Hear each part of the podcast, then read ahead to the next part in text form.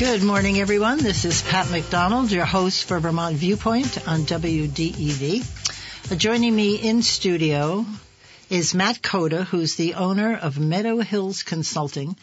And um, I asked Matt, do we call you a lobbyist? He goes, no, advocate. And I said, well, that's a nicer, gentler word. So we're going right. to say advocate. Thank you. So welcome, Matt. Thank you. Well, thank you for having me, Pat.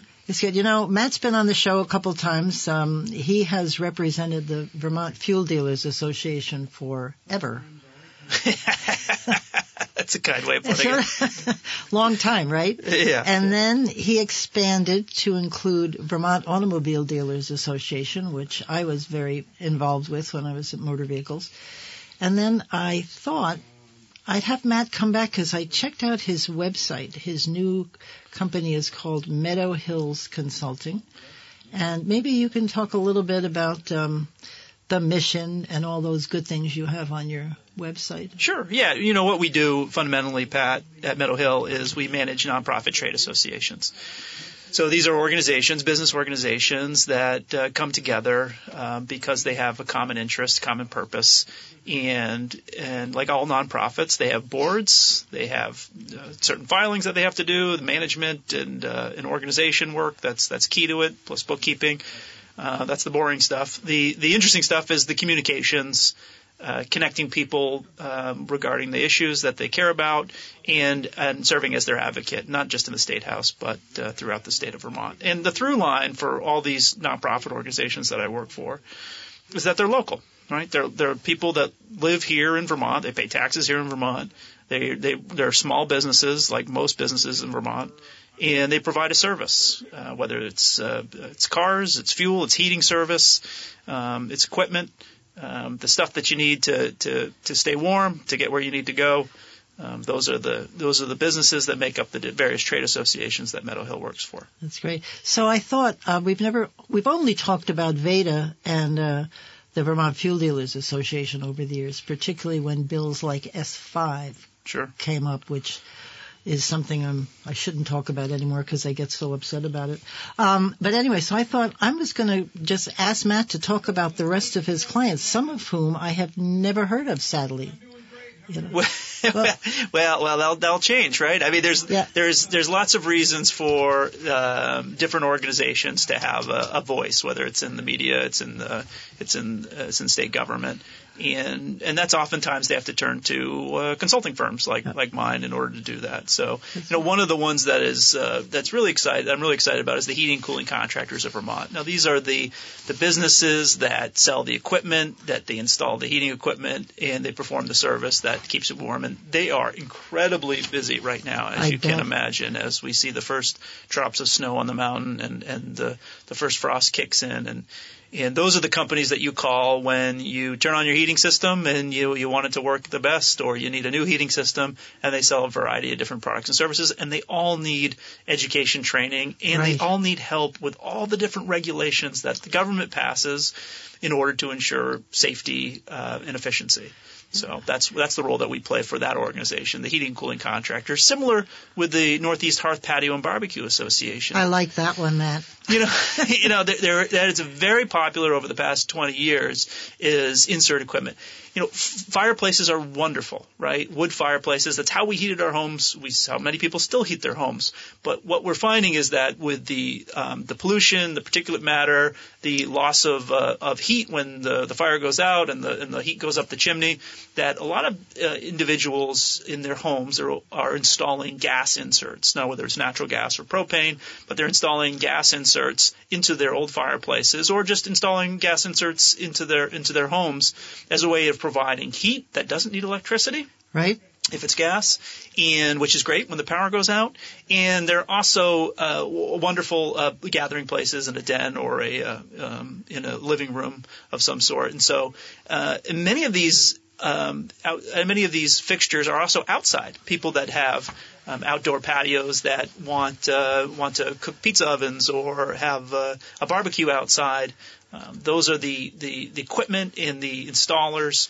Um, they they turn to us to help them with these processes. And you know, years ago, um, I'm sure that all of this equipment has gotten much better safety-wise. But Oh, when I was growing up, one of the biggest causes of fire was some of these room room space heaters, whatever they call them. But uh, I think people are pretty savvy these days, and you don't hear about that many fires happening. Yeah, in fact, and we've passed uh, the state of Vermont and other states have regulations that that prevent that ban the uh, non-vented heat sources, ah. as some of those old kerosene things. Those right. are largely gone.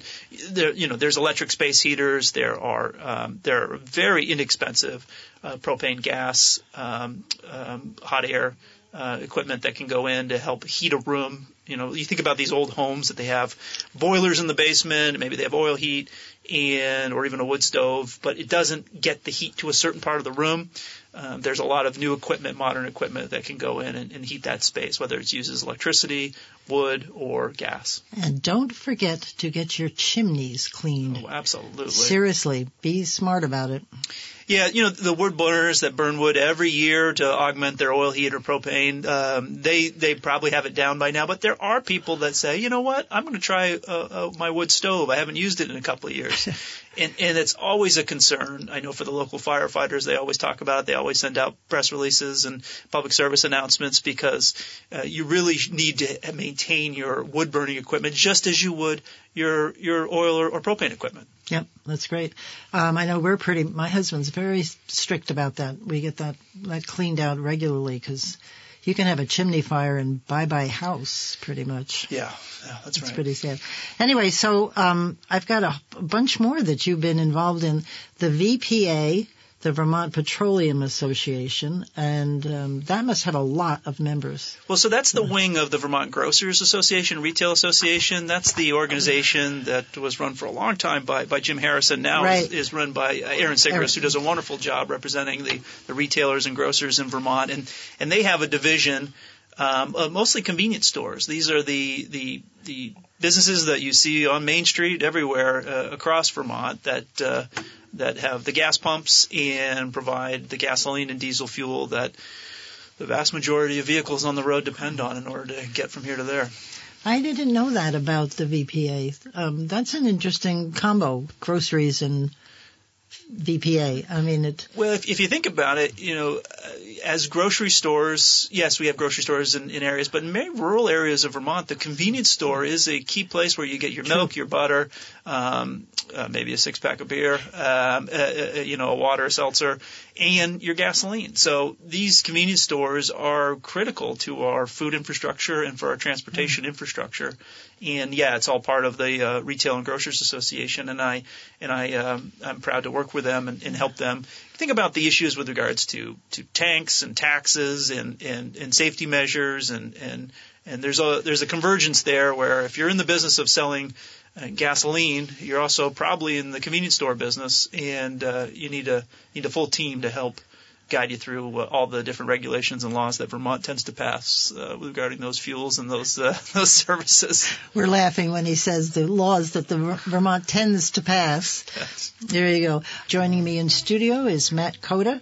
He's the owner of Meadow Hills Consulting, and he's an advocate for many um, companies somewhat related to to uh, fuel and and because Matt's Matt grew up with his parents being in the fuel business, right? Well, yeah, my grandparents, my okay. my grandfather Ken and my grandmother Helen started uh, a the first 24-hour gas station in Vermont in Bellows Falls huh. in 1941, and then that grew into a heating oil distributor, and and then became a um, a full-service uh, energy company, which is uh, still owned by a cousin of mine.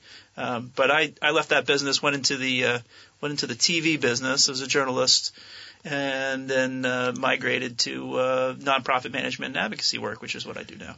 And besides what we're talking about, Matt also teaches a course at UVM, which I'd like to go and just eavesdrop one time. I bet you're fabulous. Well, maybe you can come and be a guest lecturer I for could. me. Yeah, yeah, yeah. I teach a business communication course, and uh, it's it's a wonderful experience, and I enjoy it quite. And and I learn a lot uh, about my own children because my own children are in, are in college right now, and uh, it's get out. Yeah, yeah. So I get to. They're not at UVM, but I certainly can sympathize with what the young people are going through because I hear from my own children about their experience in college. For for sure, I used to teach a lot with Bill Doyle's class oh, sure. up at Johnson. That's there was right. a whole bunch of us that used to go up there and and help Bill out. Um, but anyway, back to uh, back to the advocacy work. Um, there's the South. I've never heard of this, and shame on me. South Burlington Business Association (SBBA). Um, that they promote responsible growth, economic development, and um, maybe you could talk a little bit about about them. That's yeah, yeah. cool. South Burlington Business Association was formed about five years ago, and it's really an, an amazing um, organization in in the city. And I'm, I'm, mean, I'm a proud resident of South Burlington. I served on the city council in South Burlington. I was on the development review board. I was chair of that organization. Was there for for seven years, and then two years as a, a city councilor. And um, and you know, South Burlington is now the second largest city. Now that Essex is divided, we're the second largest Oh. city in Vermont. And you know, oftentimes we try to stand out from our neighbor to the north. Uh, we aren't uh, we aren't Burlington South. We are South Burlington. And, and there's a tremendous amount of economic development happening in that city, and really innovators like OnLogic, a computer uh, computer uh, company makes computers, has locations all over the world. They're building that massive facility um, right by the whale tails as you drive past Williston. Um, you know, of course, we have uh, FedEx there as well. We also have Beta Technologies.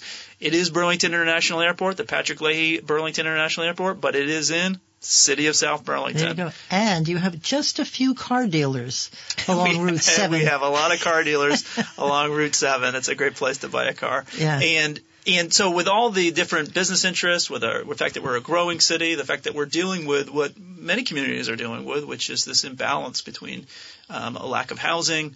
We've got the we've got the University Mall. We've got this new burgeoning city center. We've got lots of new hotels coming online, and of course we've got the relationship that we have with the two largest employers in the area, being the University of Vermont Health Center and the University of right. Vermont. So there's a lot going on there, and um, they made the decision that they they absolutely needed um, you know someone to oversee their their advocacy work and and all the stuff happening not just at City Hall but in Montpelier. And as a, uh, a 10 year resident of South Burlington, former counselor, former development review board member, I, I jumped at the chance to work That's with those that team. Well, what I found interesting because I researched all of these um, entities, and at their fall meeting, their their keynote speaker is Chief Shawn Burke, who's the chief of South Burlington, and the topic is safety. And I think these days that's a very good topic to talk about for businesses. Yes, and we, we are very fortunate here in South Burlington to have Chief Burke. Um, he's a he's a he's a fantastic police chief. Came from the, the city of Burlington, and uh, you know, trying to navigate the challenging issues that we have with retail theft, and uh, it's certainly an issue in Burlington and South Burlington and many other communities. Right. And, uh, and and some of it's related to the opioid epidemic, and and trying to ensure that the safety of the not only the, the businesses and their employees, but also the people that are there to shop. And um, and Chief Burke has been out in front and That's been very great. helpful, and we've asked him to come speak at our at our meeting next week. Yeah, you see some of those stories um, out in California and other places where they're just daily, every day. Sometimes the same store gets hit two and three times. I mean, why they keep reopening is sort of, and that's the worry, right? Yeah, I mean, it's a how much- challenge, yeah, it is sure. for sure. So, um, moving on. Uh, this one I don't know either. Vermont Commission on Union Districts Association. No, Vermont Communications Union District Oh. Association, often called the CUDs. We are the the ten different quasi-municipal uh, um, uh, organizations that are formed in order to in order to ensure that broadband, world-class fiber broadband internet, uh, goes where some of the for-profit uh, out-of-state corporations fear to tread. Where you are going into the rural areas, the dirt roads that that Great. that it's very difficult, very expensive to build out a broadband network. But understanding that just like 100 years ago in electrification of Vermont, uh, you can't really live these days. I mean, you can, but but it's very challenging to do what you need to do for your children, for your for your work, um, for being an informed citizen without access to internet. For sure. So um, these CUDs were a, a creature of, of re- reacting to that marketplace where you know for-profit companies just uh, just didn't see the opportunity uh, to expand in rural areas. Uprose these CUDs with the help of uh, the federal um, uh, funding to expand broadband internet. Have been able to ensure that people who live in rural areas uh, aren't on the other side of the digital divide. That can actually get world class broadband internet, and we knew we learned from certainly from uh, the COVID pandemic that those children that did not have access to the internet and those uh, Vermonters whose jobs really depended on it, if they didn't have a reliable, stable, high-speed connection, right. they were really outside of the of this of this transformation that we're having right now, where we're more and more online. So the CUDs are those entities that um, are there to make sure that every part of Vermont Great. gets world class broadband, not just where the uh, the large for profit uh, cable companies can make a buck. So are we getting closer to solving the last mile d- discussion? I mean, are we are that's, we work we're working on it? That's the idea. We yeah. you know 2030 is a nice round number, and we've got lots of uh, goals that we're trying to accomplish right. by 2030. But with the the idea is that we can get world class broadband to every corner That's of Vermont great. by the end of the decade. We need, we have a, a section in Berlin that n- never had. We just didn't, and because uh, there's very few people that lived on the road, so it wasn't economically feasible for them to run the wires. And a woman who lived on the top of the uh, the road on the hill and beautiful landscape, beautiful view, she had to go in to the library every day to work because right.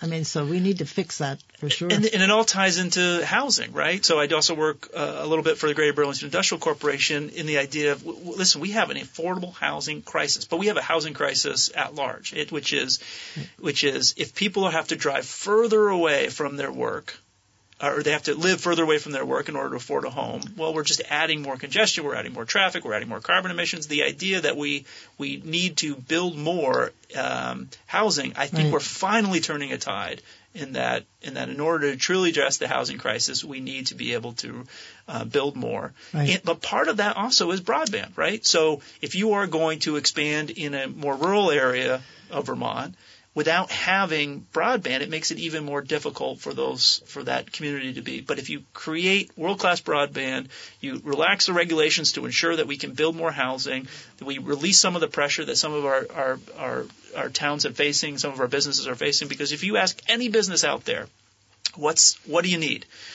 They need well-trained individuals to, to begin working. But if mm-hmm. you are from outside of Vermont and are looking at the taxes and the cost of living, in the lack of broadband, you're going, well, maybe not. Yeah, and this apparently this organization, um, and I've heard about the CUDs, and now I understand. Sure. Thank you. Um, that they're also focused on workforce development um, because, just as you said, they need people. It's a great future for people. That's right, and that's and that's the through line, uh, Pat, through a lot of these organizations. Not only are they local, not only are they the people that work there live here, but uh, they all need we all need a, a trained workforce. So right. whether you're a car dealer, I mean, what are they looking for? Mechanics. Right. We don't have enough mechanics. You know, whether you're uh, uh, you know, a fuel dealer, you need you need trained drivers, you need trained heating technicians, gas and oil techs, and, and, and electricians. Um, with broadband, same thing. We need people out there that can string wires and connect homes. I mean, these are highly technical jobs. Don't necessarily require a college degree uh, but certainly require a high level of training. And, and guess what? They're really well paid. Oh, and that's what, what we're always talk about tech tech ed here. Um, for years and years, when I was growing up, it was like, oh, that's where you send the kids that can't make it. But now businesses are desperate for technical um, help, and they make serious money. It's a good place to be. Absolutely, but we but it's the it's sort of the the chicken and the egg thing. It's like you need to get them here, but we also need to get affordable housing, right, right. and we also need to get broadband in these areas where where people want to live. Were you following the housing bill last year? You no, sure, absolutely. I, I'm just going to give you my personal impression. Unless they do a rewrite of Act 250, yeah. that bill was a scattergun. Uh, when you looked at what they did, and they did good things taken separately, but but there's no there's no direction or plan about how to fix this, and and it's not easy. I, I give them credit for doing something, but it's Act 250, don't you think? It is, and and and the initial approach uh, was on target and then it turned back into a just a three year exemption for right. for some of these developing these right. downtowns. Which you know, three years is no time for planning. For sure. Uh, if you if you try to develop a piece of property and the clock is starting, yeah. Um, particularly as you deal with other external factors, mm-hmm. interest rates, uh, the cost of uh, supply of materials, labor, all that things, and then then you're given a three year oh here's your window to to mm-hmm. to maximize the, the, amount of housing you can put on this property. It's like we're, we're going against what we we actually need. What we need housing. Right. Period. Full stop. Well, and I think I feel bad for some of the towns that got impacted by the flood. That's going to set a lot of these projects back. It's not going to help the housing because now they've got to find funding for, to to uh, you know refurbish the town, get it back up and running. Uh, Barre, Montpelier, and a lot of others around Vermont. Very true, very true. And and, and you know we've been working with uh, the administration and Efficiency Vermont on on figuring out all those homes that were impacted by the flooding and have had, you know, if you had 18 inches of water in your basement, you might have your boiler, your furnace, right. or your or water heater compromised. And and we're gonna we're gonna hear those phone calls here in the next couple of weeks as the weather turns cold and people realize, oh, I guess I should have got that checked out this past summer. Right, and then you have um, uh, an issue with how many inspectors are out there to come and, and do it quickly for you.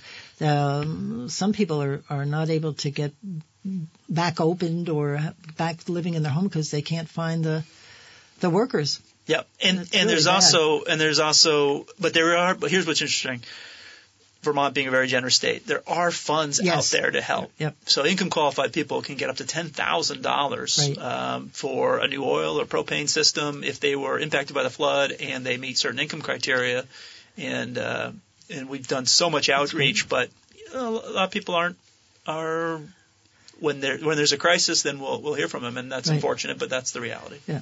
No, I and that is one thing, and thank you for for mentioning that. Vermont is a very generous state. Absolutely. For sure, and when there's a crisis like this, everybody comes together, and yep. uh, politics aside, you just do what's right. For sure. I had Bill Fraser on in a couple of um, uh, businesses in Montpelier for a show, a TV show I was doing, and every one of them was just blown away by the number of volunteers, Absolutely. by the resources that are out there, if you know where to look. And there's, True. Uh, but anyway, it's great. So you mentioned GBIC, which is a phenomenal organization. When I was uh, Secretary of Transportation, by virtue of that job, I was on the on the board, and what an amazing organization! Yeah. Oh, absolutely. Maybe absolutely. you could tell folks a little about it because um, that's that's they're just great. Yeah, the Greater Burlington Industrial Corporation is really the entity that helped create what is um, what we like to call or try to rebrand as the Silicon Forest here in Vermont, which is all the different tech companies and and and, and manufacturing companies that uh, are in Chittenden County uh, in, in the northwest northwestern Vermont, but um, really are the, the, the running our our state's economy. That's great. I'm sitting here talking to Matt Cota, and he was looking on his website with his Vermont Automobile Dealer Association hat on and said to me, How many electric vehicles do you think they bought or sold last year? I, I, I'm not buying one, so my number's not in there. well, Pat, yeah, for any, anyone listening back there, you know, we put together one of the things that Meadow Hill does is they have a site called Meadow Hill Media, meadowhillmedia.com, where we put a bunch of uh, information that is helpful for consumers and for uh, for businesses. And one of the things that we publish every month is something called the Vermont Vehicle Index, which is a monthly report and then a, a fiscal year report of how many cars were sold, what kind of cars they are, what kind of powertrains they are, and just to give an update. And I and it's just it's one of the more popular um, pages at meadowhillmedia.com and so if you if you want to know what's driving Vermont, you can you can go there. But yeah, in the first nine months of 2023, Pat, um, 57,844 vehicles were registered by Vermonters, and huh. uh, the vast majority of those, of course, were gasoline uh, vehicles. And but there, those were about 57,000. And but there were uh, 1,608 all electric vehicles, uh, 917 plug-in electric vehicles. Uh, then there was 2,354 vehicles that run on diesel fuel. We sell twice as many, or register twice as many used vehicles as new vehicles. Um, but um, and uh, the top sellers, of course, are Subaru's, Ford, Toyota, Chevrolet, Honda, Volkswagen, GMC, and Nissan. Where's my Acadia? It's not even in the list. I love that car. Well, it's GMC, so it's in there. yeah, that's it's true. in the mix. That's true.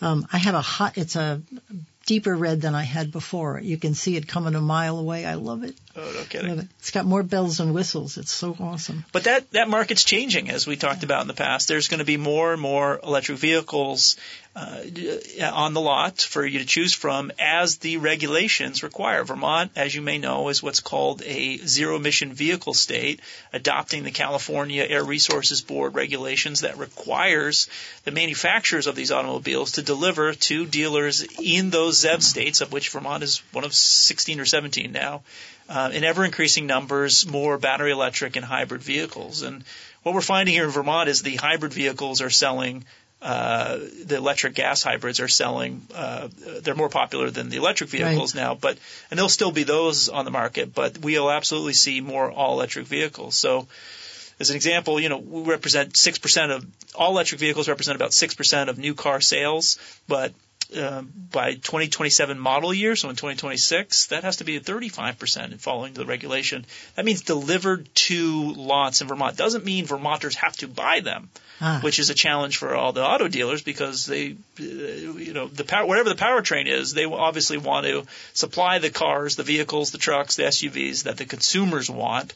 Um, because every every day that that car sits on their lot unsold is is a day that they're paying for it. Right. Um, so so that will be the the challenge for uh, all these ZEV states over the next uh, three or four years is do we have the infrastructure available? Is the demand there? Are the incentive structures there? Is the cost is the cost in a place where people can adapt to them? Um, but new cars starting in model year 2027 in Vermont and other zero emission vehicle states will increasingly be, if you go to any car lot, will increasingly be battery electric or electric gas hybrids. But you also said um, that the hybrids will will be there even yes. after these these uh, dates. Yes. So the so under the California Air Resources Board zero emission vehicle regulation, adopted of course Great. first in California, but then also by Vermont, soon likely in New Jersey, Connecticut, Maine.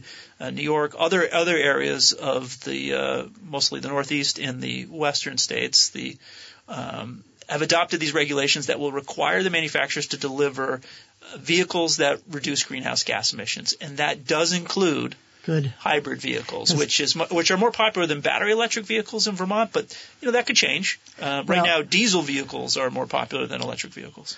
I would buy a hybrid, but what I'm thinking is, since the demand for fuel oil for uh, gas, the price will go up, right? For for what? For for a hybrid, it'll cost you a lot of money to buy the fuel because the demand won't be the same, so they won't sell quantity. They'll they'll jack up the price. Well, I, I think you, are going to have demand for gasoline for another 100 years. Same with diesel fuel and heating oil and propane. They'll sell less of it, but you know, Vermont, or, uh, or excuse me, the United States. You know, oftentimes we get this. You know, what about the the um, the dependence on foreign oil? The United States is an exporter. Right. Right. I mean, that's flipped. So the, the talking points that are often cited, like, whoa, foreign, foreign, we are exporting diesel fuel. We are exporting, uh, we, we are, we are the largest consumers of gasoline, yes, but we are exporting fuel because there's so much being created here in the United mm-hmm. States. That has flipped, but you still have this old mindset that, oh, all of our fuel comes from overseas. No, right. no, no. It's created here. In fact, we make so much of it that we're exporting it to Europe.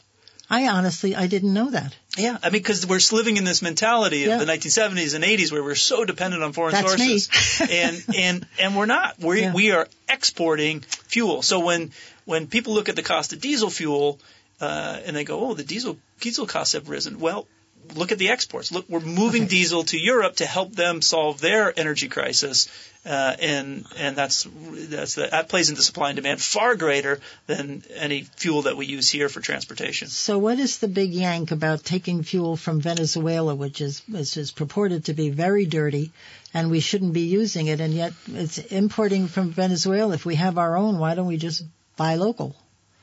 Well, we we do. So, I mean, think about again we have we're self-sufficient in the United States. Yeah. But there's certain supply chains where it makes sense to if you're creating um, if you have a refinery in California, it makes sense to put it on a ship and go elsewhere rather right. than send it by rail car to oh. to New Jersey. So the fuel flows around, still will flow around the globe. We're not going to shut off the the, the supply right. uh, chain network, um, but yeah, if you're if you're using heating oil, gasoline, or diesel fuel in mm. Vermont, it's coming from Quebec. Ah. right? Or it's coming from Yeah, Albany, right, which is right. which is getting it off the pipe that's coming from Texas. You're not getting it from Venezuela. That's Oh, not okay. happening. I mean, Venezuela fuel might go to Aruba or might go to uh, Puerto Rico, Oh, okay. and that's fine. But you're not getting it Cool. here. All right. Thank you for that. Yeah. So glad you came on the show.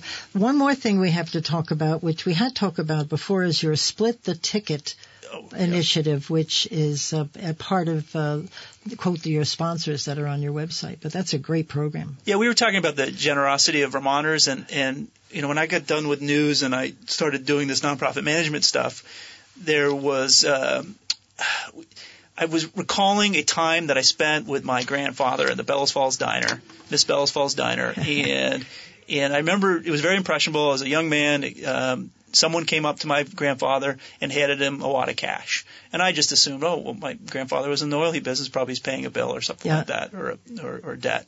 And and I s- and I asked him what it was, and he goes and he put it in his pocket, and he goes, no, no, he does this every year. And I said, what does he? What do you mean? He goes, every year, right before Christmas, he gives me some money and says. You know who needs help. You know who needs a ah. barrel of oil. You know who needs heat. You know who's struggling right now. I don't want to see anyone in my town going through Christmas without a warm, without any warmth. So I thought, oh, and he goes, I go, well, how do you know if it's enough to pay for it? He goes, oh, I'll just, I'll just fill it up and I'll pay for the rest. I thought, oh, well, that's an interesting idea.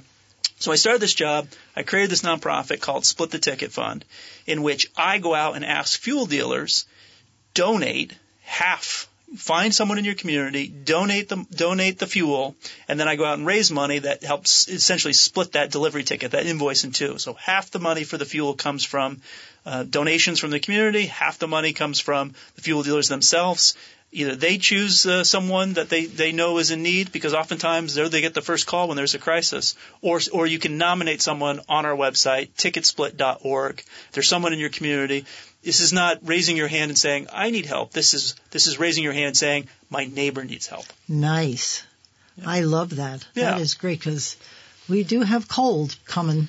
Yeah, we've we've we've successfully raised over 100. uh, We've we've successfully delivered 100,000 gallons of free heating fuel uh, to those neighbors in need. Again, we have a wonderful, robust programs of fuel assistance for low-income Vermonters Right. who qualify. This is not that. This is this is when someone is in a crisis. Say they've had a, a, a someone in their family's had a medical issue. Perhaps they've they're they're used to heating with wood, but they but they broke a leg and aren't able to, to stack their own wood. Something happened that that necessitated a crisis. And you know what's not on their mind? How to sign up for public benefits. But probably their neighbor knows what happened. Right. Probably their neighbor knows someone at the fuel dealers, and and they've said, hey, listen, this person would never raise their hand and ask for help. They don't even know how to access help, but they need. What can you take something off their plate, off their mind? Can they get a free uh, tank of oil? And that's why we do this. Thank you for that. Yeah. That is wonderful. You work with a great group of folks. I think That's so. nice. So, um, we're, what we're trying to talk about today is when you hear about lobbyists or advocates, um, they have a whole lot of folks that they represent. How do you, this is a strategy thing, how do you get with these folks when the legislature is starting up and what their key issues are? Um, there are some that are the same, I would assume, obviously taxes, and there's a Sure. few things that anybody can guess, but there are some unique to each one of these organizations. Do you meet with them? Do you go to their meetings? Um, you know, how do you how do you identify what their priorities are? Yeah, well, I certainly spend a lot of time on the road visiting um, with, with with members of all kinds, all these business businesses and their employees, learning about what they need. I'm on the phone constantly with Zoom meetings have helped have Yeah. helped tremendously. But yeah, the whole idea is compromise, right? You're dealing with disparate um, uh, eh, businesses that don't necessarily always agree, and nor should they. But you've got to be able to create a leadership structure in which you can talk about issues, where you can compromise where necessary, you can develop consensus where appropriate, and sometimes it doesn't work. Sometimes the people will agree to disagree, and that's fine. That's how it should be. That's how it should be in the legislature as well. As long as everyone is agreeable about being disagreeable, um, that that that seems to work. So uh, on break, we were talking. I asked Matt uh, what kind of help he has in the office because this is a tough job for just one person. And wait till you hear what he told me. Well, I just a shout out to uh, Norwich University in Northfield. They've been working with them for the last 15, 16 years, and students there have uh, um, interested in government, political science, journalism. Um, they uh, volunteer to, uh, to for an internship, and then about five years ago, I realized I really should be paying them, which because they do amazing work. And, and a shout out to uh, all the people at Norwich University, and and they've been fantastic interns. Some have gone on to amazing things, but they they they work for four months. They earn a little bit of money. They get a great um, they get a great real life education and how politics works. Great. And it's been really uh, it's been a great relationship, and and I really enjoy teaching young people about the job because there's a lot of uh, a lot of people just don't like politics, and that's fine and some think they like it, but then but getting involved and meeting the people right. and understanding what it's about, you know about it, Pat. Yeah. But, but being in the state house, it's a different type of. Uh, and some people run away screaming, say, "Nope, not for me. Never going to do that again." Others, like me, are junkies and just can't can't. I mean, I I can't wait till January and we're back in the building and we're we're talking about policy and, and, and figuring out where things are going to go. Well, I think it's great that young people are up in the state house just to see them walking around and, engaged. I mean, we and, need way more young people up there. That's right, and and just learning how it's made. And I, again, there's lots of different opinions about politics these days, but and I would not want to be doing my job in D.C. right now or many oh. other states. But in Vermont, there's still a, a great level of respect amongst the different parties and different political persuasions and views, and it's still a, a place where we don't cordon off into little office spaces. You still have to see each other in the hallways, mm. in the cafeteria, and you know what? that that that creates some sort of generosity of spirit in which people are working together, even if they disagree on policy issues. Yeah. I remember the very first time I went on the floor to vote, and most of my women friends up there were Democrats and me, and they adopted me. Okay. And we got on the floor, and I voted different than all of them, and I thought, oh gosh, this is just going to do it for me. They're never going to speak to me again. We got off the floor. You want to go to dinner? Come on, let's go. Never, not once did they ever talk about my vote versus their votes, and that's the way it works. Right. I yep. loved, I loved it. Yeah, Vermont is unique in that way. I mean, there's probably some other states that are similar to us, but I really do enjoy the job, and I've been it's been 20 years now as a journalist and and as an advocate in that building, and it's like working in a museum, and you see some old friends, and then you meet new ones, and and you have hopefully uh, healthy uh, discussions about the future of Vermont and, and, and the future of uh, our economic policy and our housing policy and our transportation policy and our energy policy. The only thing that I think needs to be, if I may say the word improved, towards the end of the year when they're trying to get out bills, you can't totally rely on their schedule that's posted. well, that's that's part of the game, right? I mean, you have to be in the state house to to track it all. You do it, but that's when uh, all of us advocates earn our keep. Yep, right. Because I know I've been doing it by Zoom, covering for a campaign for oh, Vermont. that's hard to do. I know that is hard. I do. say I'll write to Ben. Uh, they're not taking this up as posted, and then he'll make a call to somebody in the state house and go, no, it's not until tomorrow at two or whatever. Yeah, it turns out, as is many things in life, uh, showing up is, is half right, of it. And, right. and, and while we have so many different communications and tools that we can use nowadays, uh, being there in person, uh, there's yeah. really no replacement. No, that's that. true. And you must testify a lot. Oh, You're all not, the time. I'm sure you do. Because yeah. not only if it's on an issue that you're tracking, but you've got so much knowledge about the industry.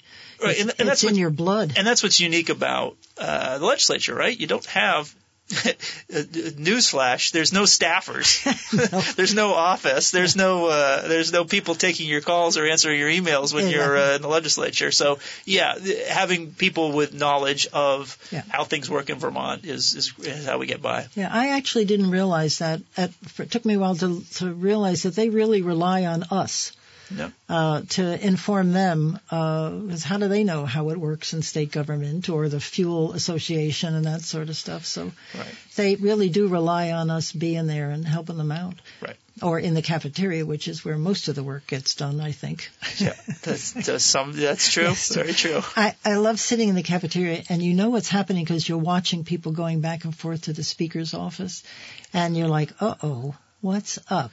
Right. Something's up. Right. You don't get that on Zoom. No, you don't. You, you don't. do not. You don't. I'm hoping someday that they'll have it open so that you can comment. Um, you have to sort of pre-register, and it's hard to know whether you'd want to comment until you're you're there. Um, Yeah, very but true. That's that's a toughie. So anyway, um, what do you think? Speaking of this coming session, what do you think will be issues that you're going to be tracking for your folks? Well, I, I think, you know, 2020 was a big year. Right. 2020, the legislature passed the Global Warming Solutions Act, which put very um, stringent and significant benchmarks for reducing greenhouse gas emissions in Vermont, created a mandate that that be done, and it created uh, uh, three deadlines. One is 2025, one's 2030, and one's 2050 for achieving greenhouse gas reductions. There'll be a checkup by the legislature, as there always is, in terms of what we're spending money on in order to achieve those mandates and whether it's working or not. One is the clean heat standard. The other is a clean transportation initiative, which has been discussed, was introduced this earlier this year, but never had a hearing, wasn't passed, but will likely come about. And the idea is for those that want to see Vermonters use less fossil fuels for heat and transportation, how do you increase the cost of those fuels so as to subsidize the use of non-fossil fuels. And that is the ongoing discussion. We've been having it for 20 years and we're going to have it for another 50. Right. In, in how you balance that as a, in a way that doesn't harm those that can least afford increases in their cost of energy. Thank you. That's really that. challenging. Yeah, it is, and and my reservation, uh, although I I think we should do whatever we can do for sure, but there's a point at which do you get the return? Vermont is so tiny that our